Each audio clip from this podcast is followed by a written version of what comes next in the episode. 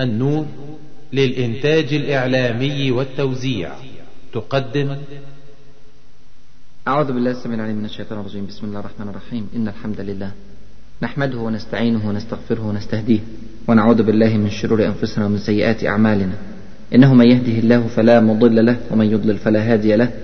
وأشهد أن لا إله إلا الله وحده لا شريك له وأشهد أن محمدا عبده ورسوله. أما بعد لا شك إخواني وأخواتي أن دراسة التاريخ بصفة عامة من أهم الأمور في حياة البشر وهي من أهم الأمور في حياة المسلمين بصفة خاصة لأن هذا أمر إلهي مباشر في كتاب رب العالمين سبحانه وتعالى. قال تعالى فاقصص القصص لعلهم يتفكرون ولا شك أن أروع القصص وأهمها هي قصة الرسول صلى الله عليه وسلم مش بس عشان الأحداث المشوقة أو المواقف العجيبة لا.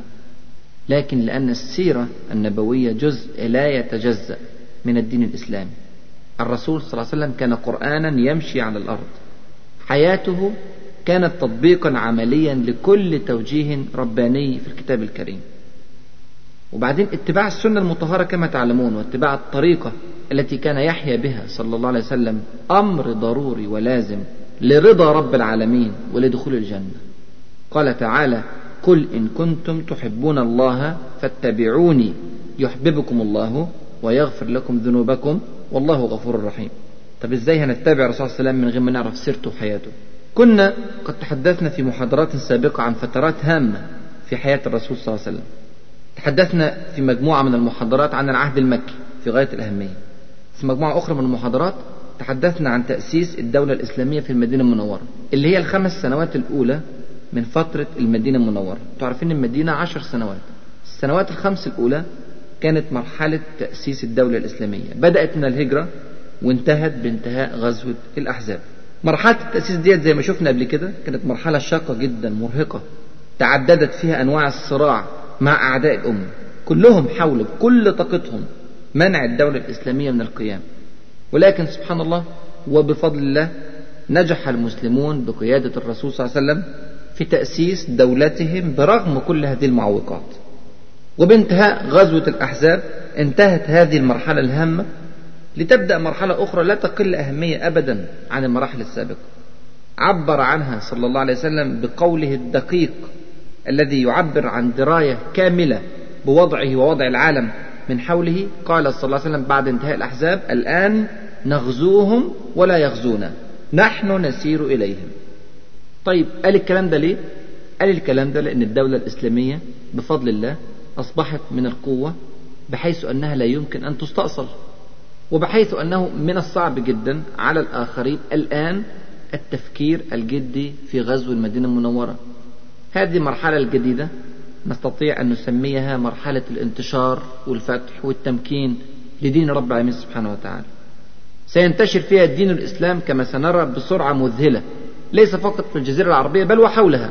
وسيتطور الأمر بعد وفاة الرسول صلى الله عليه وسلم لينتشر الإسلام في ربوع العالم المختلفة. هي دي طبيعة بناء الأمة الإسلامية. تبدأ شاقة عسيرة يتعاون كل الأعداء على اختلاف توجهاتهم في حربها ثم تخرج الأمة من عنق الزجاجة في وقت ما لتبدأ مرحلة الانتشار والفتح والتمكين. وبكده في ذي القعدة سنة خمسة هجرية رحلت الأحزاب زي ما أنتم عارفين وفي نفس الشهر بدأ المسلمون مرحلتهم الجديدة. حملات عسكرية متتابعة وسريعة. بهدف رئيسي كان هو إيه؟ بهدف رئيسي هو تأديب وعقاب أولئك الذين شاركوا في حصار المسلمين في غزوة الأحزاب. أو تأديب أولئك الذين غدروا بالمسلمين في حوادث أخرى سابقة للأحزاب. ليعلم الجميع أن انتهاك حرمات الأمة الإسلامية لا يمر هكذا بدون عقاب. الحملات العسكرية إخواني وأخواتي كانت مكثفة جدا بمعدل حملة كل عشرين يوم تقريبا تخيل. كان فيها إرهاق شديد جدا جدا على الدولة الإسلامية الناشئة ومع ذلك هذا إرهاق لابد منه. الأمة التي لا تجاهد يا إخواني وأخواتي تصاب بالذل. هذا في كلام المصطفى صلى الله عليه وسلم. روى أبو داود عن ابن عمر رضي الله عنهما أن رسول الله صلى الله عليه وسلم قال إذا تبايعتم بالعينة العينة نوع من أنواع الربا. إذا تبايعتم بالعينة وأخذتم أذناب البقر ورضيتم بالزرع وتركتم الجهاد اللي يحصل؟ سلط الله عليكم ذلا لا ينزعه حتى ترجعوا إلى دينكم. اهتزاز صورة المسلمين وذلة المسلمين لا يؤدي فقط إلى التهديد المستمر للدولة الإسلامية ولكن يؤدي أيضا إلى فقد الثقة في الدين نفسه الدين الإسلامي نفسه. الناس هتقول لو كان هذا الدين عظيما لكافح من أجله أصحابه. لو كان هذا الدين عظيما لفرض نفسه على أفكار الآخرين. لمكن نفسه وساد الآخرين. ولذلك جعل الله عز وجل من دعاء المؤمنين أن يقولوا ربنا لا تجعلنا فتنة للقوم الظالمين. هذه الفتنة إخواني قد تكون نتيجة الوضع المتردي للمسلمين في فترة من فترات حياتهم. ينفر الناس من الإسلام يهجروا الإسلام لعدم ثقتهم في المسلمين. أمر خطير. الرسول ما كانش عايز كده. كان عايز صورة الأمة الإسلامية تبقى مرفوعة ومهابة وسط الجزيرة العربية. لذلك بدأ الجهاد مباشرة بعد غزوة الأحزاب. وأول ما بدأ بدأ تجاه أولئك الذين حركوا جموع العرب لغزو المدينة المنورة وبالتحديد اليهود وبخاصة زعماء اليهود. أهم هؤلاء الزعماء زي ما أنتم عارفين كان حيي بن أخطب وسلام ابن أبي الحقيق وطبعا أنتم عارفين أن حيي بن أخطب وقلنا قبل كده الكلام ده في المجموعة اللي فاتت أن حيي بن أخطب كان قد قتل مع يهود بني قريظة في أعقاب غزوة الأحزاب مباشرة. وبعد مقتل حيي بن أخطب لزم على المسلمين أن يذيقوا سلام ابن أبي الحقيق من نفس الكأس الذي كان يريد أن يذيقه للشعب المسلم بكامله في المدينة المنورة. عشان كده الرسول صلى الله عليه وسلم أرسل سرية لاغتيال سلام ابن أبي الحقيق في خيبر. سلام ابن أبي الحقيق من زعماء خيبر وخيبر على بعد حوالي 150 كيلو شمال المدينة المنورة. ومهمة خطيرة جدا عشان كده الرسول صلى الله عليه وسلم أرسل سرية كاملة بقيادة عبد الله ابن عتيك رضي الله عنه وأرضاه. السرية دي كلها كانت من الخزرج. وكانت في ذي الحجة سنة خمسة هجرية. يعني بعد رحيل الأحزاب بأقل من شهر. وفيها سبحان الله بنشوف الفكر السياسي والعسكري الدقيق لرسول الله صلى الله عليه وسلم. لأنه بالسرية ديت بيقضي على رؤوس الفتنة ومجرم الحرب ومحرك الجموع. وبالتالي يستطيع بعد ذلك أن يسيطر على الأمور بصورة أيسر وبطريقة أسرع. والحمد لله نجحت فعلا سرية عبد الله ابن عتيك رضي الله عنه في قتل سلام ابن أبي الحقيق. وتخلص المسلمون من رأس كبير من رؤوس الفتنة. وكانت خسارة كبيرة جدا جدا لليهود. وبالذات أنها جاءت بعد التخلص من بني قريظة. وكان الكلام ده بعدها بأيام قليلة زي ما ذكرنا. وبعد التخلص من حيي بن أخطب. وبات واضحا للجميع أن الدولة الإسلامية في طريقها للنمو والقوة. وأن نجمها سيعلو في الجزيرة بكاملها. وكان لازم الرسول صلى الله عليه وسلم يستغل هذه النجاحات المتتالية في الأحزاب وبني قريظة وفي حادث اغتيال الزعيم اليهودي سلام ابن أبي الحقيق وذلك بنشر القوات الإسلامية في كل مكان هنا وهناك وبسط السيطرة على المناطق المختلفة في الجزيرة وتأديب وعقاب من اشتركوا في إيذاء المسلمين قبل ذلك. الحملات ديت بدأت مباشرة بعد عودة سرية عبد الله ابن عتيك من خيبر. أول هذه الحملات كانت سرية بقيادة محمد بن مسلمة رضي الله عنه وأرضاه إلى منطقة تعرف بالقرطاء. مشوار من المدينة المنورة أكثر من 300 كيلو متر من المدينة المنورة.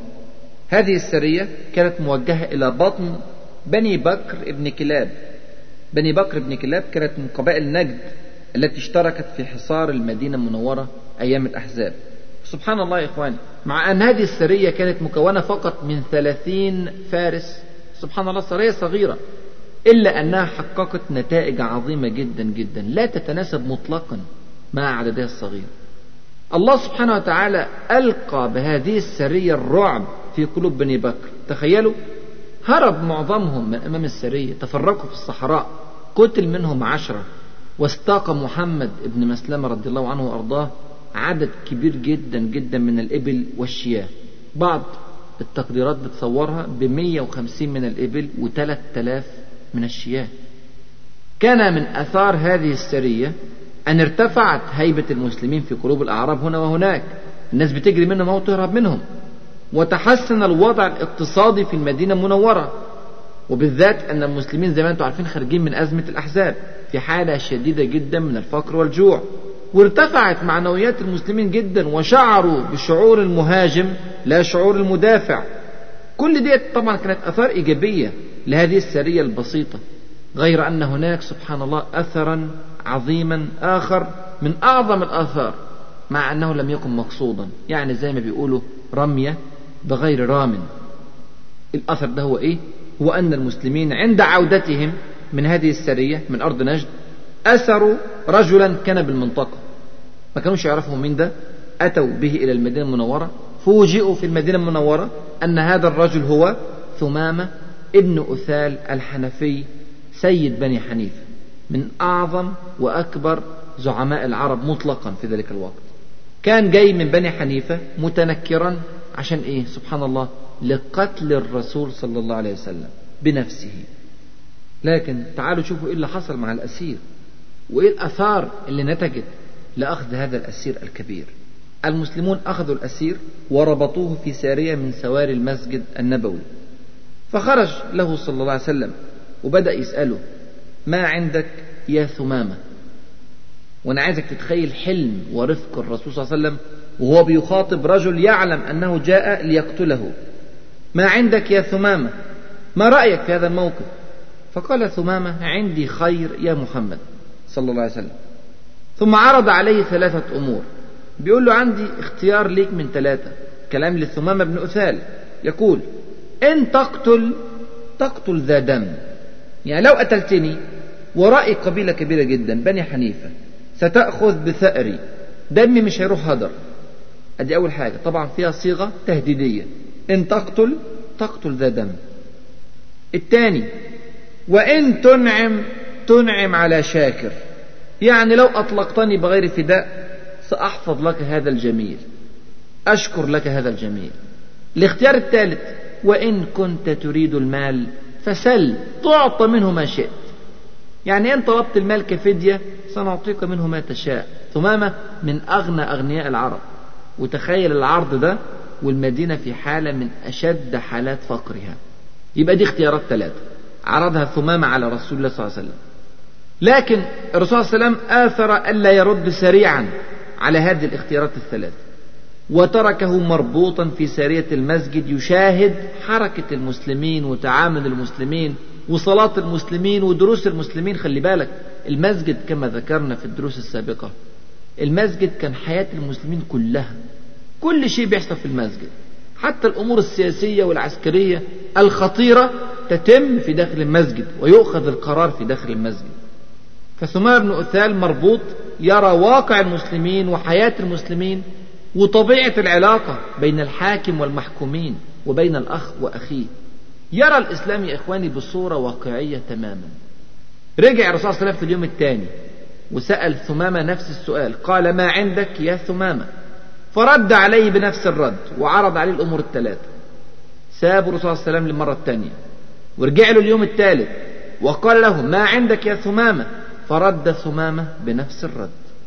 هنا الرسول صلى الله عليه وسلم بيختار اختيار من الاختيارات الثلاثة دول. يا ترى اختار إيه؟ خلي بالك. الرسول صلى الله عليه وسلم وجد ثمامة رجلا عاقلا سيدا شريفا زعيما. من ورائه رجال وأقوام. وراء قبيلة كبيرة جدا قبيلة بني حنيفة. ثم إن الرسول صلى الله عليه وسلم ولا شك في ذلك. لاحظ انبهار ثمامة بن أثال بالمسلمين وبطبيعة الدين الإسلامي. ولاحظ انبهار ثمامة بالرسول نفسه صلى الله عليه وسلم. شعر صلى الله عليه وسلم أن إسلام ثمامة محتمل. ممكن. لذلك قدم المعروف. لعل هذا يؤثر فيه ويسلم. وقد يسلم من وراءه أيضا قبيلة بني حنيفة. وكان إسلام الرجل أحب إلى رسول الله صلى الله عليه وسلم من أموال الدنيا جميعا. أن يسلم واحد ويستنقذ من الكفر إلى الإيمان هذا يساوي عند الرسول صلى الله عليه وسلم أكثر من كل أموال الدنيا. لذلك الرسول صلى الله عليه وسلم اختار أن يطلق ثمامة هكذا بغير فداء. سبحان الله. تخيل معك قد إيه أسير ثمين جدا جدا يطلقه هكذا بغير فداء. أنعم عليه. آملا أن يكون كلام ثمام بن أثال صادقا عندما قال إن تنعم تنعم على شاكر. طبعا هذا التصرف يا إخواني وأخواتي في حسابات أهل الدنيا من السياسيين يعتبر تصرف غير مفهوم. الرسول صلى الله عليه وسلم بيحكم دولة فقيرة وتخرج من أزمة اقتصادية طاحنة. ولو طلب الأموال الطائلة لبذلت لفك أسر ثمامة بن أثال لكن الرسول صلى الله عليه وسلم يا إخواني ويا أخواتي لم يكن يفكر في الدنيا بكاملها. كل بيفكر فيه استنقاذ ثمامة وقبيلة ثمامة من براثن الكفر إلى جنة الإيمان. لا يفقه ذلك إلا سياسي مؤمن. وثمامة سبحان الله كان عنده حسن ظن الرسول صلى الله عليه وسلم. خرج مسرعا من المسجد النبوي. خلاص أطلق سراحه انطلق إلى نخل قريب من المسجد. عنده ماء عند بئر من الأبيار بالقريب من المسجد النبوي. اغتسل عند هذا الماء. وخلي بالك واضح إنه كان سأل قبل كده عن كيفية الإسلام. لكنه لم يرد أن يسلم وهو في قيده. ليه؟ عشان لا يتهم بالنفاق.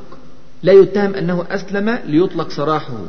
انتظر حتى أطلق ثم اغتسل وجاء بنفسه مختارا إلى رسول الله صلى الله عليه وسلم يعلن إسلامه بين يديه. سبحان الله. هكذا في بساطة في حسم في عمق إيمان. لم يفكر في الرجوع إلى بلده للاستشارة وأخذ الرأي. هو خلاص شاف الحق. رغب في ذلك الحق أسرع إلى الإسلام مهما كانت العواقب ومهما كانت النتائج. قرر السيد ثمامة بن أثال الذي تعود أن يتبعه الناس أن يتحول من سيد إلى تابع مطيع لهذا الدين الجديد الإسلام. إيمان عميق ومن أول يوم من أيام الإسلام. وقف الثمام بن أثال رضي الله عنه وأرضاه. في خشوع أمام الرسول صلى الله عليه وسلم يقول له أشهد أنه لا إله إلا الله وأشهد أن محمد رسول الله. يا محمد صلى الله عليه وسلم خلي بالك بقى من الكلمات بيقول له إيه؟ يا محمد والله ما كان على الأرض وجه أبغض إلي من وجهك فقد أصبح وجهك أحب الوجوه إلي. ووالله ما كان دين أبغض إلي من دينك فأصبح دينك أحب الدين إلي. ووالله ما كان بلد أبغض إلي من بلدك فأصبح بلدك أحب البلاد إلي. هكذا في لحظات تبدلت المشاعر والأحاسيس والأمنيات والأهداف. هو ده الإسلام يا إخواني. وهي دي نتيجة المعاملة بالحسنى والجدال بالتي هي أحسن والرفق والحلم مع الناس. ثم قال ثمامة رضي الله عنه وأرضاه يا رسول الله إن خيلك أخذتني وأنا أريد العمرة فماذا ترى؟ يعني أنا كنت ناوي بعد ما أكمل حادث القتل هذا بعد ما يقتل صلى الله عليه وسلم إن أنا أذهب إلى العمرة. فماذا ترى؟ أروح أعمل عمرة ولا ما أعملهاش؟ فأمره صلى الله عليه وسلم أن يعتمر. فلما ذهب إلى مكة يعني قال له اعمل العمرة برضه. راح لمكة يعمل العمرة وطبعا هذا زعيم كبير جدا ومقرب إلى أهل مكة. وهنشوف بعد كده أن علاقته بمكة كانت أكبر من تصورنا. ذهب إلى أهل مكة. وعرف الناس في مكة المشركون أنه قد أسلم. فقال له أحد المشركين صبوت؟ يعني إيه صبوت؟ يعني تركت العبادة الصحيحة؟ يعني زي ما تقول لواحد مؤمن دلوقتي كفرت؟ فقال ثمامة لا والله ولكني أسلمت مع محمد صلى الله عليه وسلم. اللي كنت عليه هو اللي كان باطل عبادة الأصنام. دلوقتي أنا آمنت حقيقة لا صبوت. ثم أخذ قرارا في منتهى الجرأة والأهمية والتضحية. قال مخاطبا زعماء قريش وأنا عايزكم تركزوا كويس لأن الكلام ده ليه تطبيق كبير جدا جدا في حياتنا. قال لا والله لا يأتيكم من اليمامة حبة حنطة حتى يأذن فيها النبي صلى الله عليه وسلم. يا الله قرار عجيب جدا. قرار مقاطعة اقتصادية كاملة. لأقوى قبيلة عربية في المنطقة قريش ليه؟ ليه هذه المقاطعة؟ لأنها معادية للإسلام والمسلمين قرار في جرأة جرأة كبيرة جدا لأنه سيواجه قريشا بكل قوتها ورجالها وسلطانها وعلاقاتها وتاريخها قرار في أهمية كبيرة لأنه سيمنع الطعام عن مكة اليمامة يا إخواني وأخواتي كانت المصدر الرئيسي لشعير وخبز مكة. كان بيطلق على اليمامة ريف مكة. هذا القرار معناه إيذاء شديد لمصالح مكة حصار اقتصادي مريع لمكة. وقرار برضه في نفس الوقت فيه تضحية كبيرة جدا جدا من ثمامة. لأنه ليس فقط سيواجه زعماء مكة أو يفقد علاقات مهمة ولكنه سيفقد كذلك ثروات ضخمة. ثمامة بن أثال تاجر بيعتمد في التجارة على البيع والشراء. أما الآن قرر ثمامة رضي الله عنه وأرضاه أن يخسر هذه التجارة ويخسر هذه الأموال ويخسر هذه العلاقات ويخسر كل ذلك ولكن كل ذلك في سبيل الله. إذا هو مش خسران في الحقيقة هو كسبان وكسبان كتير جدا لأنه ترك تجارة المشركين وتاجر مع رب العالمين سبحانه وتعالى. يتعلل الكثير يا إخواني وأخواتي الآن بأننا لا نستطيع أن نقاطع أعداءنا لأننا سنفقد ثروات اقتصادية ضخمة سنخسر ماديا مصانع هتتقفل تجارات هتقف. لكن هذه يا إخواني وأخواتي طبيعة الحروب طبيعة الانتصار. الانتصار لا يأتي إلا ببذل وتضحية وبخاصة لو كان في سبيل الله لأن هذا الذي نشتريه بجهادنا بأنفسنا وأموالنا هذا شيء ثمين جدا جدا نفيس جدا جدا. اسمه الجنة. الجنة. لابد أن يكون مدفوع في الجنة كتير جدا وعظيم جدا. الترمذي روى عن أبي هريرة رضي الله عنه وأرضاه أن الرسول صلى الله عليه وسلم قال ألا إن سلعة الله غالية. ألا إن سلعة الله الجنة. العملية عملية تجارة برضه تتاجر مع رب العالمين سبحانه وتعالى. والثمن الجنة. تمت المقاطعة بالفعل. ثمامة خد قرار ونفذه بالفعل. تمت المقاطعة وعلم بها صلى الله عليه وسلم ورضي عنها وتركها تحدث دون أن يمنعها. وسبحان الله في هذا الأمر الرد أبلغ الرد يا إخواني وإخواتي والله على من يقول أن المقاطعة بدعة بل على العكس المقاطعة سنة سنة تقريرية من سنن رسول الله صلى الله عليه وسلم. وكلنا عارفين يعني إيه سنة. السنة هي كل فعل أو قول أو تقرير. للرسول صلى الله عليه وسلم. يعني إيه تقرير؟ يعني الرسول صلى الله عليه وسلم يشوف حدث من أحداث الصحابة فيسكت عنه صلى الله عليه وسلم أو يستحسنه أو يقره بكلمة أو بفعل. كل هذا يحول الحدث إلى سنة. لأن الرسول صلى الله عليه وسلم لو رأى منكرا لنهى عنه صلى الله عليه وسلم. الأمر حدث من ثمامة بن أثال والرسول صلى الله عليه وسلم سكت عنه وأقره واستمر ثمامة في المقاطعة إلى أن حدث حدث غريب. يا ترى إيه اللي حصل بعد كده؟ عشان نفهم يعني إيه سنة ويعني إيه بدعة. المقاطعة يا إخواني أثرت تأثير مباشر قوي حاسم على زعماء مكة وعلى شعب مكة بصفة عامة. كادت مكة أن تهلك. فشلت كل محاولات مكة في إقناع ثمامة بن أسال بالعدول عن المقاطعة لكنه أصر عليها. وربط رفع المقاطعة بموافقة النبي صلى الله عليه وسلم على إعطاء مكة الشعير من جديد. وقريش ما لقتش قدامها إلا حل واحد وحل عجيب سبحان الله. أبعد حل ممكن نتخيله وأبعد حل ممكن تتخيله قريش نفسها. سبحان الله عملت إيه قريش؟ عملت وفد يذهب إلى المدينة المنورة ليستعطف رسول الله صلى الله عليه وسلم ليأذن لثمامة بمعاودة التجارة مع قريش. موقف غريب جدا سبحان الله. تخيل الكلام ده بعد شهور قليلة جدا من غزوة الأحزاب. موقف عظيم جدا. ذهبت قريش وقد تنازلت عن كبريائها وغطرستها لتسأل الرسول صلى الله عليه وسلم وتطلب منه وترجوه وتستحلفه بأرحامهم أن يكتب إلى ثمامة ليسمح له بمعاودة التجارة مع مكة. فكتب له صلى الله عليه وسلم. ولا لاموا على المقاطعة ولا قال الكلام ده ما ينفعش ولا قال الكلام ده مش سنة. سبحان الله. قال له بالأرحام أعطهم فهذا أمر يا إخواني واضح جدا جدا في السيرة النبوية وهو أمر يقبله كل عقل وكل شرع. يعني مش معقول الناس تحارب الرسول صلى الله عليه وسلم وتذبح المسلمين وتحاصر المسلمين وتجوع المسلمين وفقط لكي آخذ قرارا بعدم الشراء منهم أسمي ذلك بدعة. هذا أمر غريب جدا جدا على الفقه والفهم الإسلامي. وطبعا ما يخفاش علينا في الموقف ده أن نرى رقة قلب رسول الله صلى الله عليه وسلم وأنه وافق على إعطاء قريش مع كل ما فعلته قريش مع المسلمين قبل ذلك. وافق على أمنية قريش. ورأس الفعل ثمامة وقطع المقاطعة التي كانت بين ثمامة وبين قريش. وطبعا يا إخواني هذا الموقف رفع جدا جدا جدا أسهم المسلمين إلى السماء. لم تعد دولة المسلمين دولة ضعيفة مهيضة الجناح مهددة من هنا وهناك لا أصبحت دولة منتصرة. تبسط سيطرتها على بقاع متعددة في الجزيرة العربية يرهبها الصغير والكبير لها قوة اقتصادية لها علاقات دبلوماسية في يدها مفاتيح لتغيير الأوضاع في الجزيرة وللتأثير على الجميع بما فيهم قريش ذاتها. نعم يا إخواني وأخواتي كانت سرية محمد بن مسلمة سرية بسيطة مكونة من 30 فارس. لكن إذا أراد الله عز وجل بالأمة خيرا فلا رد لفضله سبحانه وتعالى. ويأتي الخير بأهون الأسباب التي يتوقعها المسلم.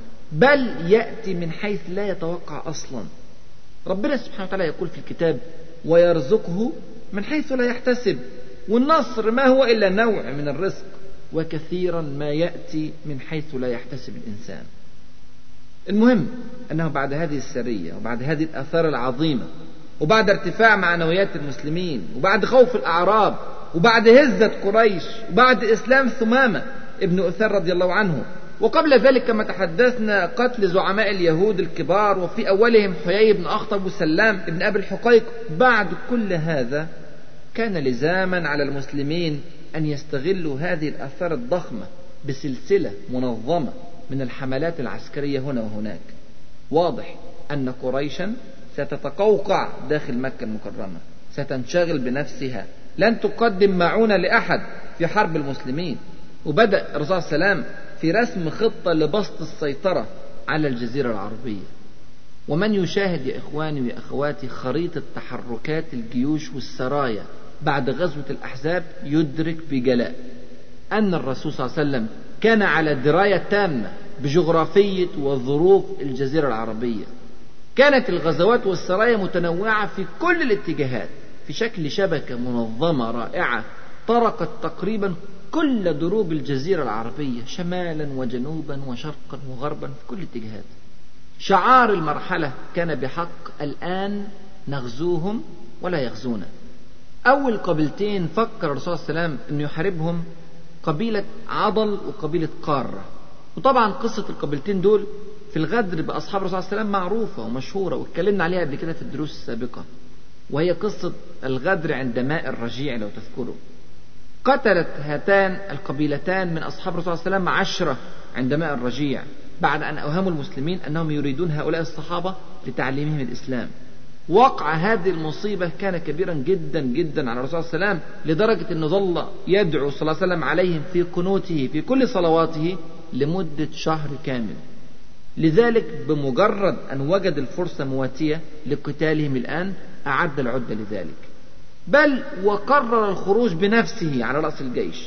فكانت الغزوة التي عرفت في التاريخ بغزوة بني لحيان. بنو لحيان هي القبيلة التي تنتمي إليها قبائل عضل وكار وخرج الرسول صلى الله عليه وسلم بالفعل في جيشه إلى بني لحيان في ربيع أول سنة ستة هجرية. وهذا الخروج يا إخواني وأخواتي خطير جدا. ليه خطير؟ أولا لأن قبائل بني لحيان قبائل قوية مقاتلة. يعني مش بيحارب أي حد. ثانيا لأن قبائل بني لحيان اشتهرت بالغدر وقطع الطريق. عشان كده عندهم عدة كمائن على الطريق. ثالثا لأن مساكن بني لحيان بعيدة جدا عن المدينة المنورة. تقريبا 400 كيلو متر من المدينة المنورة إلى الجنوب.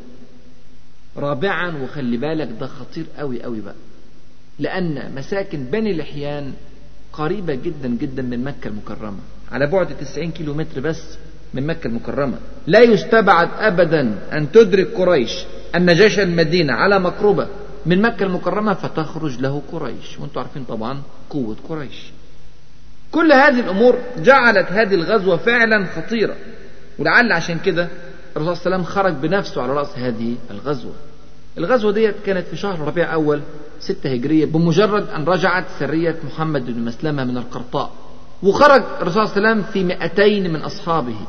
وكان معه مجموعة من الفرسان في داخل هذه الغزوة. وأوهم الناس أنه يتجه إلى الشمال في ناحية الشام. وبعد ذلك غير الاتجاه وذهب إلى الجنوب حتى يضلل عيون العدو. ووصل بالفعل إلى ديار بني لحيان لكن زي ما قلنا قبل كده بنو لحيان كان لهم عدة كمائن على الطريق واكتشفت هذه الكمائن قدوم الرسول صلى الله عليه وسلم. إيه اللي حصل؟ فرت بنو لحيان تماما من ديارهم سبحان الله. لما عرفوا إن الرسول صلى الله عليه وسلم جاي كلهم هربوا مع إن الرسول صلى الله عليه وسلم جاي في 200 بس. وعلى بعد 400 كيلو من المدينة المنورة هربوا جميعا في رؤوس الجبال وتركوا ديارهم خالية.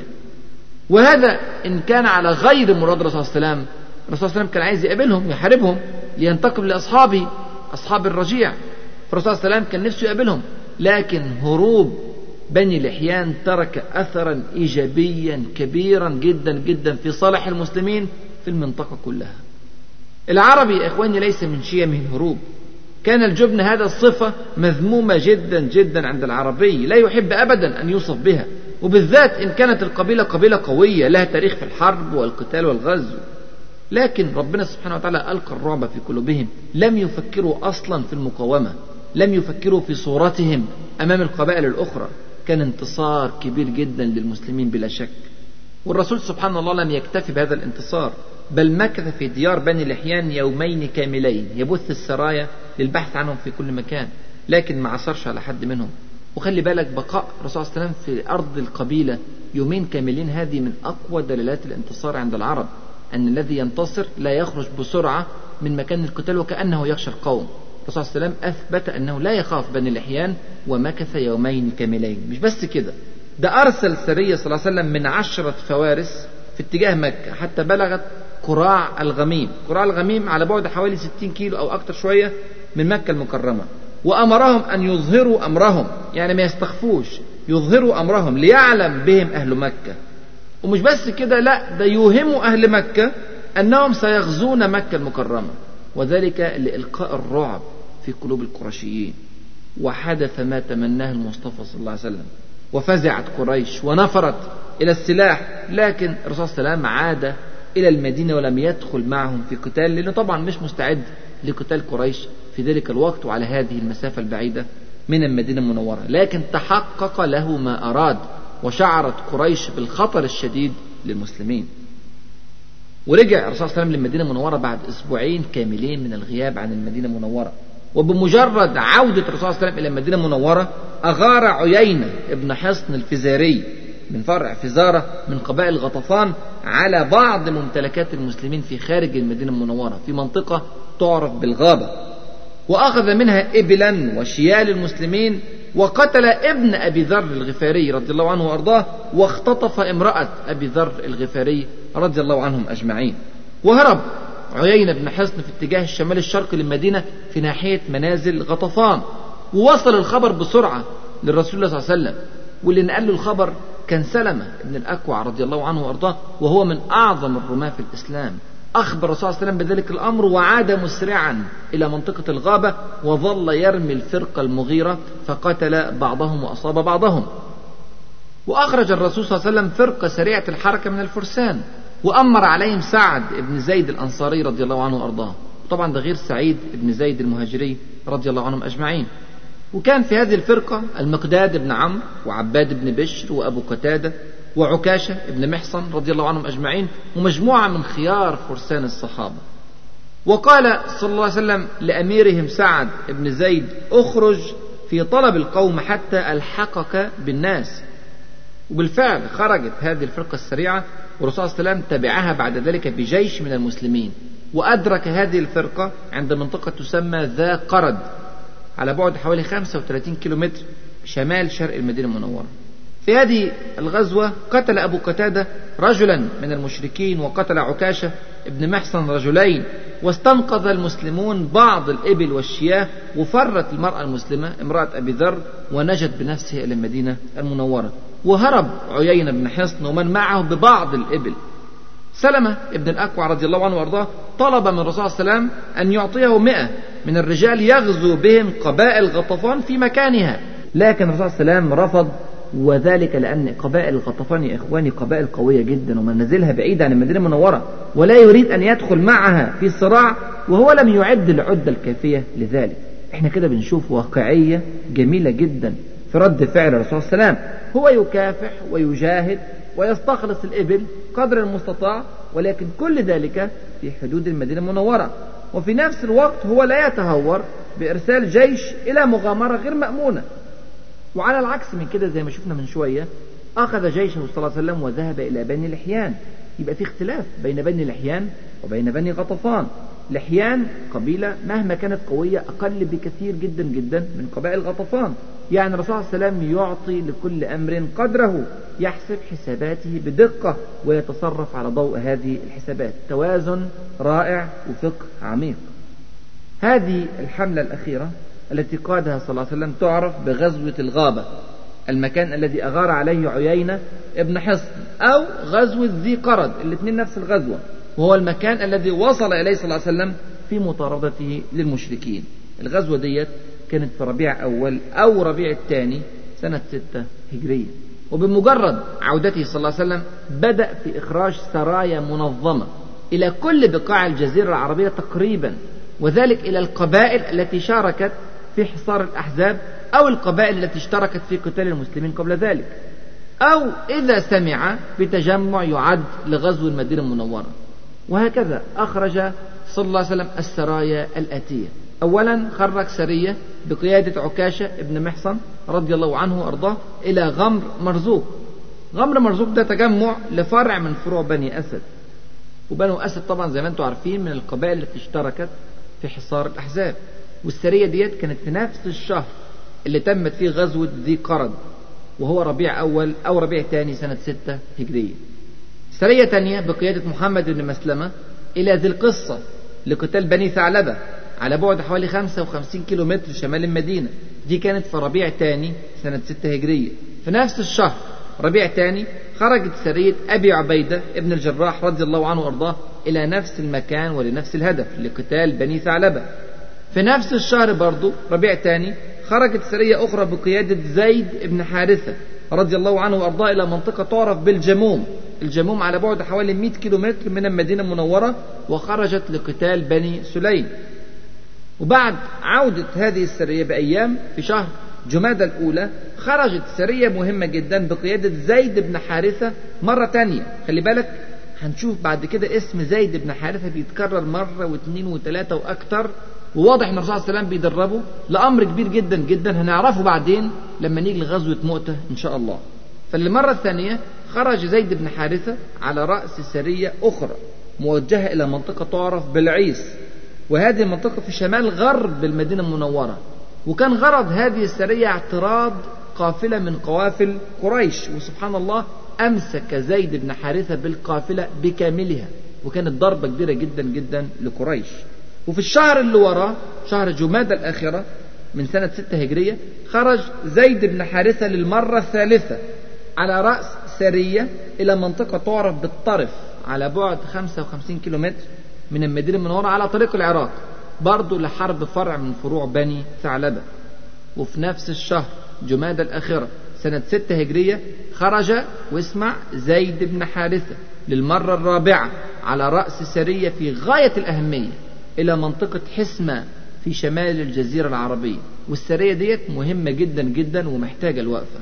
سبب هذه السرية أن أحد أصحاب الرسول صلى الله عليه وسلم دحية ابن خليفة الكلبي رضي الله عنه كان في طريقه من الشام إلى المدينة المنورة. فاعترض طريقه أحد زعماء قبيلة جذام. قبيلة جذام بتسكن في شمال الجزيرة العربية.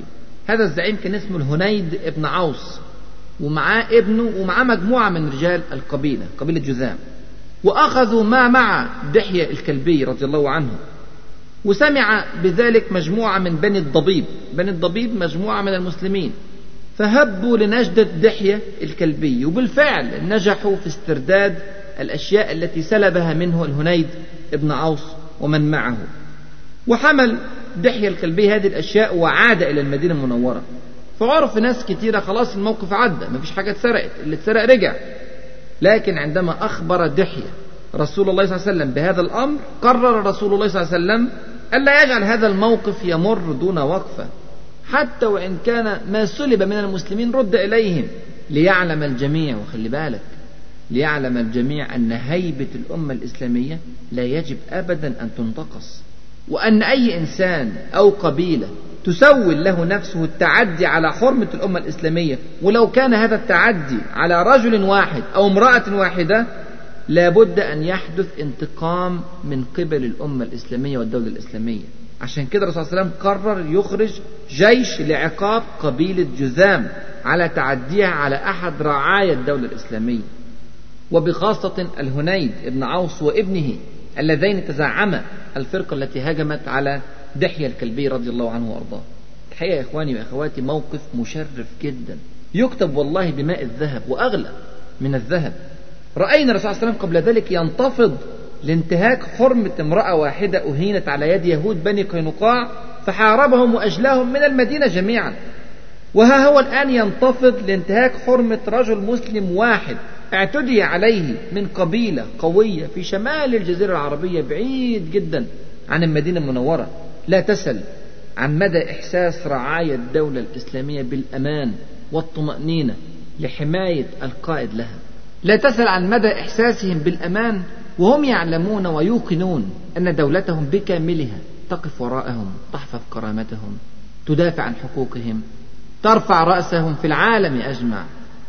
والموقف ده يا إخواني بيزداد قيمة لما نعرف أن القبيلة اللي اعتدت على دحية الكلبي هي قبيلة قوية جدا قبيلة جذام تقع مساكنها على بعد حوالي 800 كيلو متر شمال المدينة المنورة. تخيل مسافة طويلة جدا صعبة جدا في الصحراء. سيتم فيها لقاء صعب لكن كرامة الأمة الإسلامية فوق كل الاعتبارات. الله أكبر. هكذا يكون التعامل مع هموم وقضايا الأمة. الرسول صلى الله عليه وسلم جهز جيش بقيادة زيد بن حارثة. تخيل.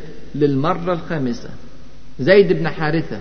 هذه خامس سرية يقودها زيد بن حارثة في سنة ستة من الهجرة. خمسمائة رجل على رأسهم زيد بن حارثة رضي الله عنه وأرضاه. هذه أكبر السرايا التي خرجت من المدينة المنورة. أخرجها صلى الله عليه وسلم بهذا الحجم لأن مهمتها صعبة. لا مدد لها من المدينة لبعد المسافة بينها وبين المدينة المنورة. زي ما قلنا 800 كيلومتر. وبالفعل خرج زيد بن حارثة بهذا الجيش الكبير وكان يسير ليلا ويكمن نهارا عشان العيون ما تكتشفوش. وباغت هذا الجيش الكبير قبيلة جذام في الصباح فقتل منهم عددا كبيرا. وكان من بين القتلى الهنيد وابنه سبحان الله. وساق زيد بن حارثة من ماشيتهم ألف بعير وخمسة ألاف شاة تخيل. وساق من السبي مئة من النساء والصبيان. انتصار هائل. حدث مدوي في الجزيرة العربية بكاملها. عرف الجميع بوضوح أن انتقاص هيبة الدولة الإسلامية يعني الحرب والقتال والجهاد. لابد لكل أهل الجزيرة أن يعلموا ذلك الأمر جيدا. لابد لهم أن يدركوا هذه القيمة العالية للدولة الإسلامية الناشئة في المدينة. لابد لهم أن يدركوا قيمة كل مسلم سواء كان عايش في المدينة أو مسافر لأي مكان في الجزيرة العربية أو غيرها يبقى ده كان موقف فعلا في غاية الروعة من رسول الله صلى الله عليه وسلم. لكن في حاجة غريبة جدا حصلت بعد هذه الموقعة أو بعد هذه السرية. مع كون المسلمين يا إخواني وأخواتي يعيشون أزمة اقتصادية كبيرة بعد الأحزاب ومع أن هذه الغنائم التي أتت إلى المدينة المنورة فيها خير كبير جدا جدا للمدينة المنورة إلا أن الرسول صلى الله عليه وسلم أعاد هذه الغنائم مرة ثانية إلى قبيلة جذام. سبحان الله. طب ليه رجعها؟ جاء إليه زيد بن رفاعة الجذامي رضي الله عنه أحد أفراد قبيلة جذام وكان قد أخذ قبل ذلك كتابا بالأمان من رسول الله صلى الله عليه وسلم عندما أسلم هو وبعض أفراد القبيلة. ومع أن الكتاب كان قد تم نقضه عندما غدرت قبيلة جذام بدحية الكلبي إلا أن الرسول صلى الله عليه وسلم آثر أن يكسب قلوب القبيلة بإعادة الأموال والغنائم وإطلاق النساء والصبيان. وبالذات أن خلاص هيبة الدولة الإسلامية ظهرت وقوتها وعزتها ما عادش حد قادر يتكلم عليها. وتحقق الهدف من السرية. قد تكون إعادة الغنائم والسبي الآن سببا في ثبات المؤمنين في القبيلة وسببا في إسلام من لم يسلم بعد. هذا تصرف سياسي حكيم جدا. من رسول الله صلى الله عليه وسلم. أثبت فيه للجميع سواء في زمانهم أو في زماننا دلوقتي أو إلى يوم القيامة. أي حد يقرأ هذه القصة وهذه السيرة يعلم أن الرسول صلى الله عليه وسلم لا يقاتل من أجل المال والغنائم والسبي والدنيا بكاملها إنما يقاتل لأجل إعلاء كلمة الله عز وجل ولأجل تعبيد الناس لرب العالمين ولأجل الدفاع عن كرامة وحرمات الأمة الإسلامية. هذه السرية كما ذكرنا كانت في شهر جمادى الآخرة سنة ستة هجرية. سرية مهمة جدا جدا جدا. بعد عودة زيد بن حارثة رضي الله عنه وأرضاه إلى المدينة المنورة مكث فيها عدة أيام ثم خرج للمرة السادسة. تخيل شوف قد إيه إعداد لزيد بن حارثة. خرج للمرة السادسة على رأس سرية أخرى إلى منطقة وادي القرى. الكلام ده كان في شهر رجب سنة ستة هجرية. لقتال قبيلة بني فزارة وهي قبيلة عيينة بن حصن اللي من شوية كان أغار على المدينة المنورة في غزوة الغابة كما تعلمون. وبعد أقل من شهر من هذه السرية الأخيرة خرج صلى الله عليه وسلم لقتال تجمع آخر سمع به في الجزيرة العربية وهذا التجمع هو تجمع قبيلة بني المصطلق. اللي حصل أن الرسول صلى الله عليه وسلم سمع أن هناك تجمعا كبيرا من مشركي بني المصطلق يتجمعون لحرب المسلمين في المدينة المنورة. فباغتهم صلى الله عليه وسلم بخروجه إليهم في اثنين شعبان سنة ستة هجرية. ووصل إليهم عند منطقة تعرف بماء المريسيع. لذلك هذه الغزوة تعرف في بعض الكتب بغزوة المريسيع أو غزوة بني المصطلق.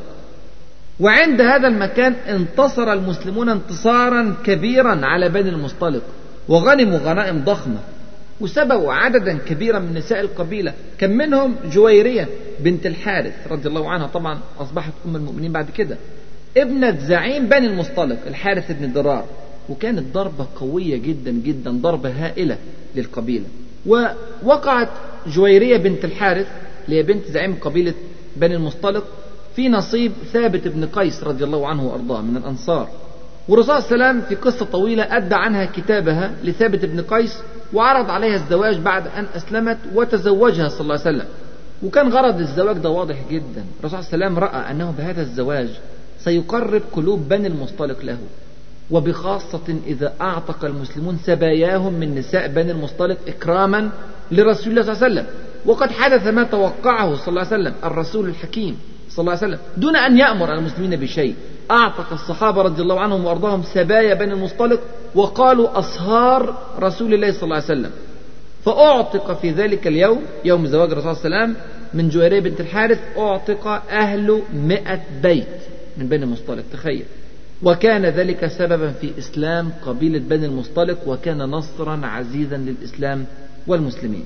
ومع كون غزوة بني المصطلق أو غزوة المريسيع ليست من الغزوات الكبرى لرسول الله صلى الله عليه وسلم لم يكن فيها الصراع طويلا ولا كبيرا ولا القتلى والشهداء كثر إلا أن هذه الغزوة اكتسبت أهمية خاصة في السيرة النبوية لخطورة الآثار التي ترتبت على وجود المنافقين في داخل هذه الغزوة. وطبعا زي ما شفنا انتصارات سابقة كثيرة حدثت بعد غزوة الأحزاب. ورأى المنافقون هذه الانتصارات المكثفة فخرجوا في هذه الغزوة ابتغاء الحصول على غنيمة. وفي هذه الغزوة في غزوة بني المصطلق تسبب المنافقون في أكثر من أزمة. كادت كل واحدة منها أن تطيح بكيان الدولة الإسلامية. وصدق الله عز وجل إذ يقول في حق المنافقين لو خرجوا فيكم ما زادوكم إلا خبالة خبالة يعني اضطرابا وضعفا. ولا أوضعوا خلالكم يبغونكم الفتنة وفيكم سماعون لهم. والله عليم بالظالمين. هذا عين ما حدث في غزوة بني المصطلق. تسبب المنافقون في فتن متتالية. وللأسف الشديد كما قال الله عز وجل في كتابه الكريم وفيكم سماعون لهم. وقع المؤمنون الصادقون في أمور كثيرة بسبب المنافقين. التبس الأمر على أكثر من مؤمن في هذه الغزوة. الحق أن الأزمات التي أثارها المنافقون في هذه الغزوة من الضخامة بحيث أنها تحتاج إلى تفريغ وقت. تحتاج إلى تحليل طويل إلى تدبر عميق مما قد لا يتسع له المقام في هذه المحاضرات. لكن بإذن الله سنفرد لها حديثا خاصا في مجموعة أخرى من المحاضرات نوهنا عنها قبل ذلك وهي مجموعة الرسول صلى الله عليه وسلم وأخطاء المؤمنين. هنجمع فيها كل الأخطاء التي وقع فيها الصحابة سواء في غزوة بني المصطلق أو في الغزوات الأخرى أو في السرايا أو في طوال السيرة النبوية ونحلل فيها كيف كان رد فعل المصطفى صلى الله عليه وسلم لعلاج هذه الأخطاء وهذه الأزمات.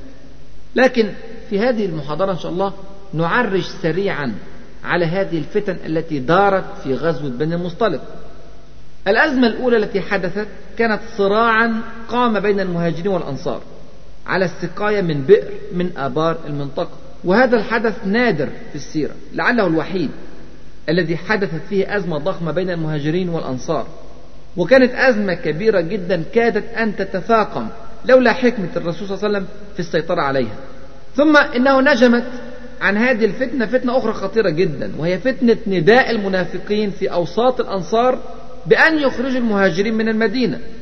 وقال عبد الله بن أبي بن سلول كلمته الفاجرة يعلق فيها على المهاجرين بقوله والله ما نحن وهم إلا كما قال الأول سم كلبك يأكلك. أما والله لئن رجعنا إلى المدينة ليخرجن الأعز منها الأذل. كانت أزمة خطيرة جدا توشك أن تقضي على الأمة لولا أن الله عز وجل سلم. وحدث بعد ذلك فتنة ثالثة خطيرة شنيعة أشد من الفتن الأولى وهي حادثة الإفك. وفيها اتهم المنافقون السيدة عائشة رضي الله عنها وأرضاها أم المؤمنين بالفاحشة. وللأسف الشديد وقع بعض المؤمنين في الأمر. واتسع نطاق الأزمة حتى شمل المسلمين كلهم ما بين مدافع ومهاجم وما بين مبرئ ومتهم. ولم ينزل وحي في هذه القضية إلا بعد شهر كامل. تخيل. حين نزل الوحي بتبرئة السيدة عائشة الطاهرة رضي الله عنها وأرضاها من التهمة الشنيعة التي أثارها المنافقون واشترك فيها كما ذكرنا بعض المؤمنين. وكان حادث الإفك هذا من أشد الأزمات التي مرت بالمسلمين. ليس فقط في هذه الفترة ولكن في كل فترات السيرة النبوية. والأزمة خطيرة فعلا وتحتاج إلى وقفات طويلة وتحليلات كثيرة وانتباه إلى رد فعل رسول الله صلى الله عليه وسلم وتدبر في تعليق رب العالمين سبحانه وتعالى على الحدث والذي جاء في سورة النور. هذه قصة كبيرة جدا تحتاج إلى تفريغ وقت وتدبر وسنفرد لها إن شاء الله كما ذكرنا تفصيلا في موضوع أخطاء المؤمنين. المهم الذي نريد أن نذكره في هذا المقام أنه بالرغم من الأزمات والفتن التي حدثت في غزوة بني المصطلق إلا أن أسهم المسلمين كانت في ارتفاع دائم. وكان الجو العام في الجزيرة العربية يشير بوضوح إلى نمو الدولة الإسلامية نموا سريعا. وأن هذا النمو يسير بشكل طبيعي ومتدرج ومدروس. وكل هذا سيكون له آثار كبيرة جدا على الأحداث المستقبلية للدولة الإسلامية. وهنفهم الكلام ده أكتر لما نيجي لصلح الحديبية. غزوة بني المصطلق كانت في شهر شعبان سنة 6 هجرية. ومع أن المدينة كانت تغلي بالأحداث الأخيرة وبالذات حادث الإفك إلا أن حركة الجهاد لم تتوقف. وأخرج صلى الله عليه وسلم في نفس الشهر شهر شعبان سنة 6 هجرية سريتين هامتين جدا. واحدة بقيادة عبد الرحمن بن عوف رضي الله عنه وأرضاه إلى ديار بني كلب بدومة الجندل على مسافة ضخمة جدا جدا من المدينة المنورة.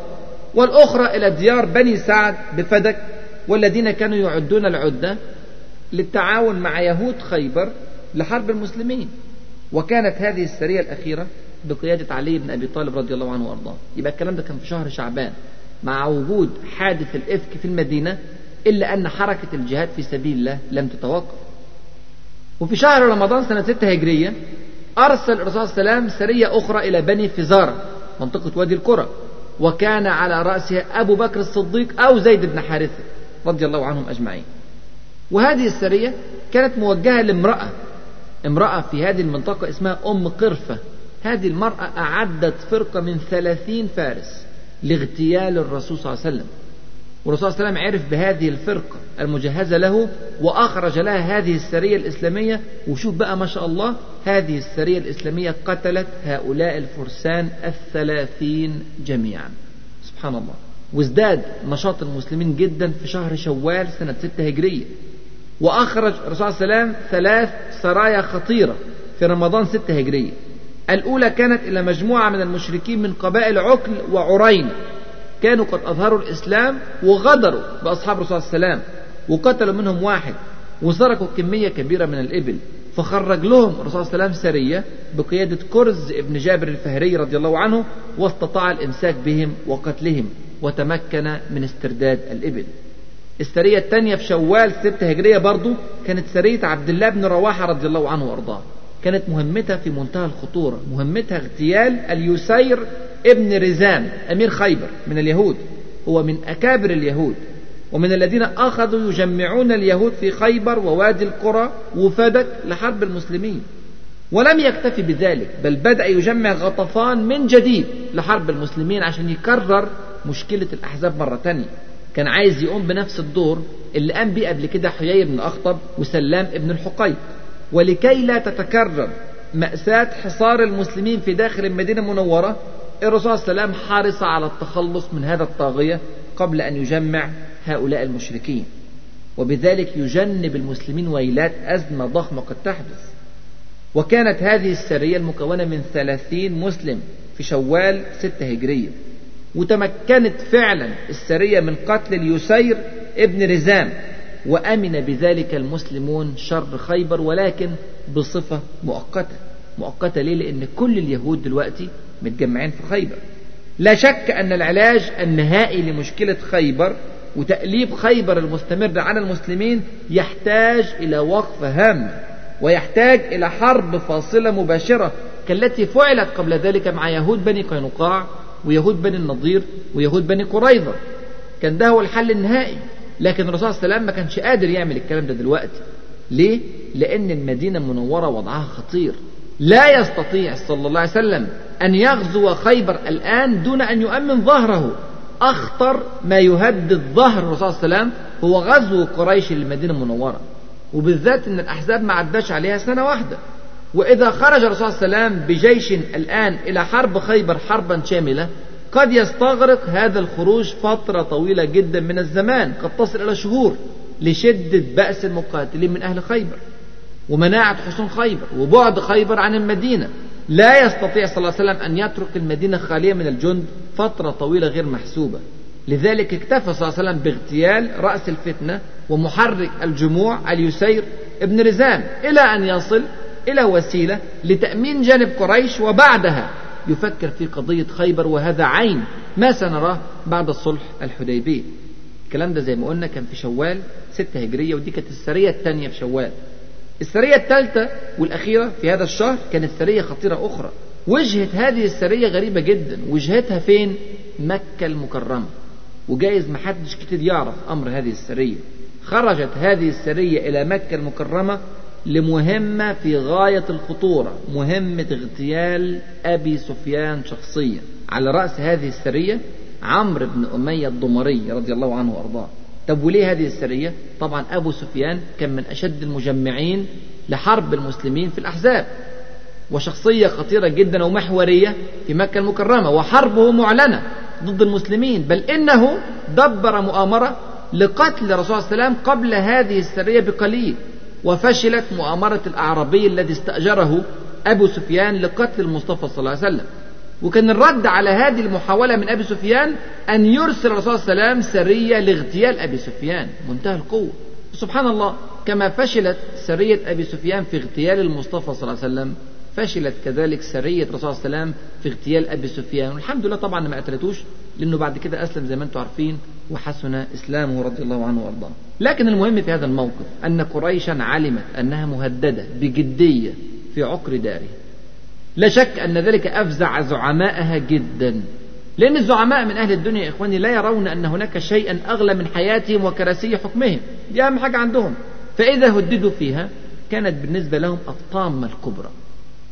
هذه السرية كما ذكرنا كانت في شوال ستة هجرية. وبكده مرت سنة كاملة على غزوة الأحزاب. غزوة الأحزاب لو تفتكروا كانت في شوال خمسة هجرية.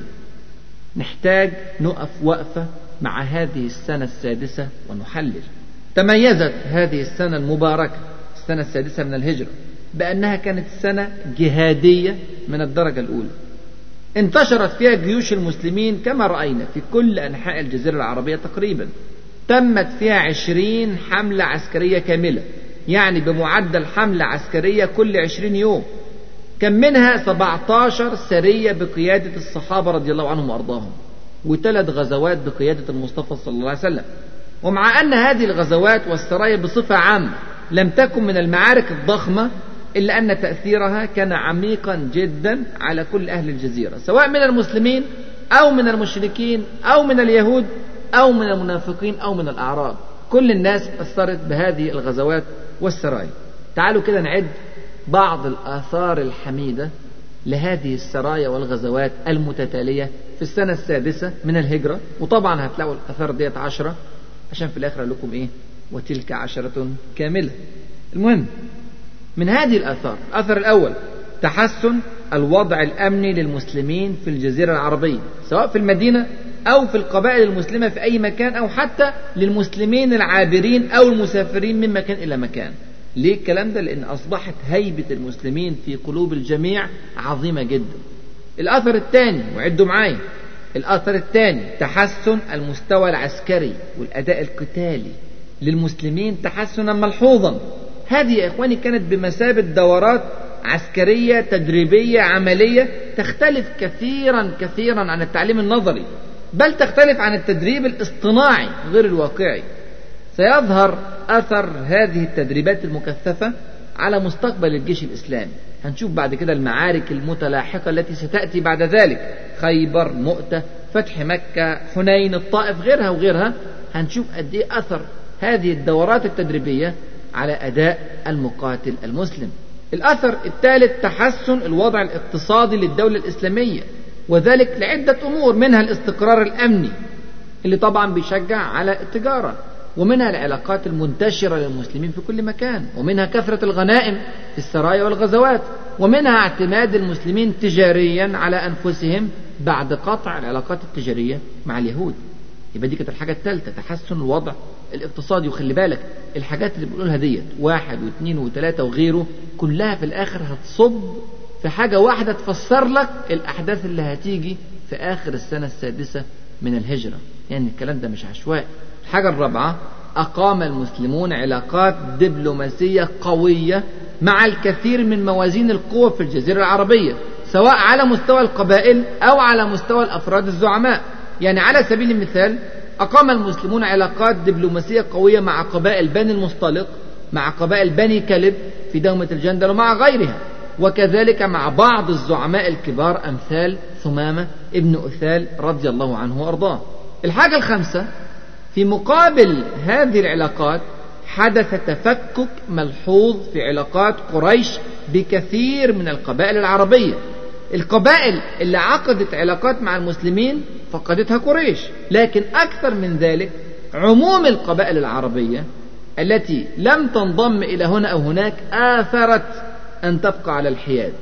لا هي مع قريش ولا هي مع المسلمين. وده يا إخواني ويا أخواتي انتصار كبير جدا جدا للمسلمين. لأن قريشا مع ما لها من تاريخ وقوة وسيادة لم تعد مقنعة لعموم القبائل العربية كحليف.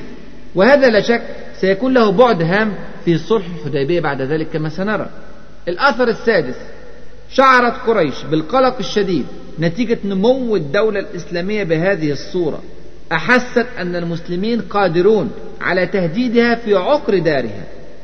شفنا إزاي سرية إسلامية وصلت إلى حدود مكة المكرمة زي ما سمعنا في غزوة بني الإحيان وشفنا محاولة اغتيال أبي سفيان. لا شك أن كل ده كان ليه أثر كبير جدا جدا على نفسيات القرشيين. خلاهم يحسوا إن البساط خلاص بيتسحب من تحت رجليهم وإن الأيام اللي جاية مش ليهم بل للمسلمين. وهذا سيكون له أيضا أثر كبير في صلح الحديبية. الحاجة السابعة نتيجة التقدم الإسلامي الملموس والتأخر القرشي الواضح ارتفعت معنويات المسلمين جدا ازدادت ثقة المسلمين بأنفسهم. هذا سيعطيهم القدرة على الانطلاق إلى قرارات جريئة جدا تكون لها تبعات كبيرة جدا. لن يقف أمام أحلامهم أحد بل إننا سنشاهد مواقف لعلها لم تكن تخطر أصلا. في أحلام المسلمين. الأثر الثامن نتيجة هذا المستوى الإسلامي المتميز. صارع المنافقون بكتم نفاقهم. ومن كان يجاهر بالسوء أيام الأحزاب فإنه الآن يتملق ويداهن ويتخفى. وليس معنى ذلك أنهم سيكفون عن أذاهم أبدا لكن معناه أنهم سيكيدون كيدهم بحذر أكثر وحرص أعظم. وهذا قد يضاعف من خطورتهم. وما أحداث غزوة بني المصطلق بخفي على أحد هم دبروا كل الفتن التي حدثت في بني المصطلق في خفاء شديد وفي سرية مطلقة. بل إنهم عندما سئلوا مباشرة عن هذه الأحداث أنكروا وحلفوا بالله ما قالوا.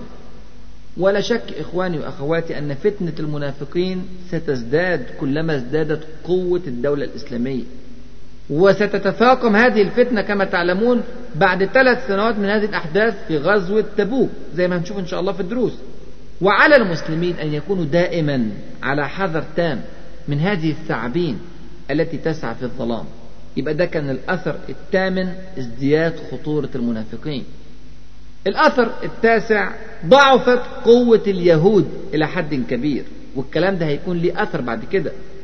زي ما شفنا قتل أكابر مجرميهم بدءا بحيي بن أخطب وسلام بن مشكم أثناء غزوة بني قريظة. ثم بعد ذلك قتل سلام بن أبي الحقيق واليسير بن نزام كما رأينا. ثم إنهم قد هوجموا في وادي القرى وفدك وهددوا تهديدا خطيرا. وفوق كل الكلام ده فقدوا الكثير والكثير من أحلافهم في الجزيرة. حملات إسلامية متكررة هنا وهناك قطعت أوصال اليهود. قطعت علاقات اليهود وكل واحد في الجزيرة بقى همه يحافظ على نفسه ومش واضع اليهود في حساباته. الكلام ده كله هيكون له أثر كبير جدا في علاقة الرسول صلى الله عليه وسلم باليهود وبالذات بعد صلح الحديبية. الأثر العاشر والأخير نتيجة هذه الحملات العسكرية هنا وهناك سمع أهل الأرض جميعا بهذا الدين الجديد الإسلام. وهذه الدولة الجديدة الدولة الإسلامية وتحولت الدعوة من المحلية إلى العالمية ومن الجزيرة العربية إلى القارات المختلفة ومن العرب إلى كل الأجناس والعناصر والكلام ده طبعا هيكون له أثر كبير جدا جدا في الخطة المستقبلية للدولة الإسلامية.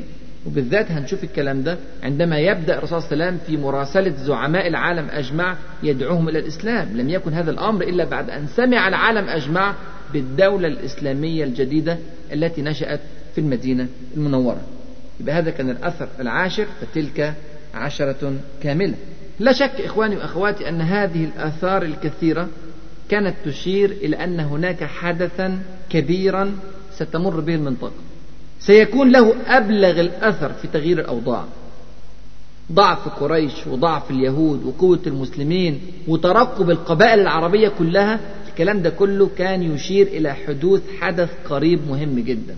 ويشير أيضا إلى أنه سينتقل المسلمون إلى مرحلة جديدة تتبدل فيها موازين القوى في الجزيرة بل في العالم أجمع.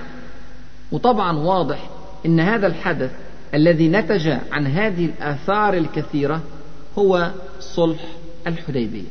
صلح الحديبية يا إخواني وأخواتي لحظة فارقة شديدة الأهمية في تاريخ الأمة الإسلامية. لا شك أنه يحتاج إلى تحليل طويل ودراسة متأنية وهو موضوع محاضرتنا في المرة القادمة. أسأل الله عز وجل أن يفقهنا في سننه وأن يعلمنا ما ينفعنا وأن ينفعنا بما علمنا. إنه ولي ذلك والقادر عليه. فستذكرون ما أقول لكم وأفوض أمري إلى الله. إن الله بصير بالعباد وجزاكم الله خيرا كثيرا. والسلام عليكم ورحمة الله وبركاته.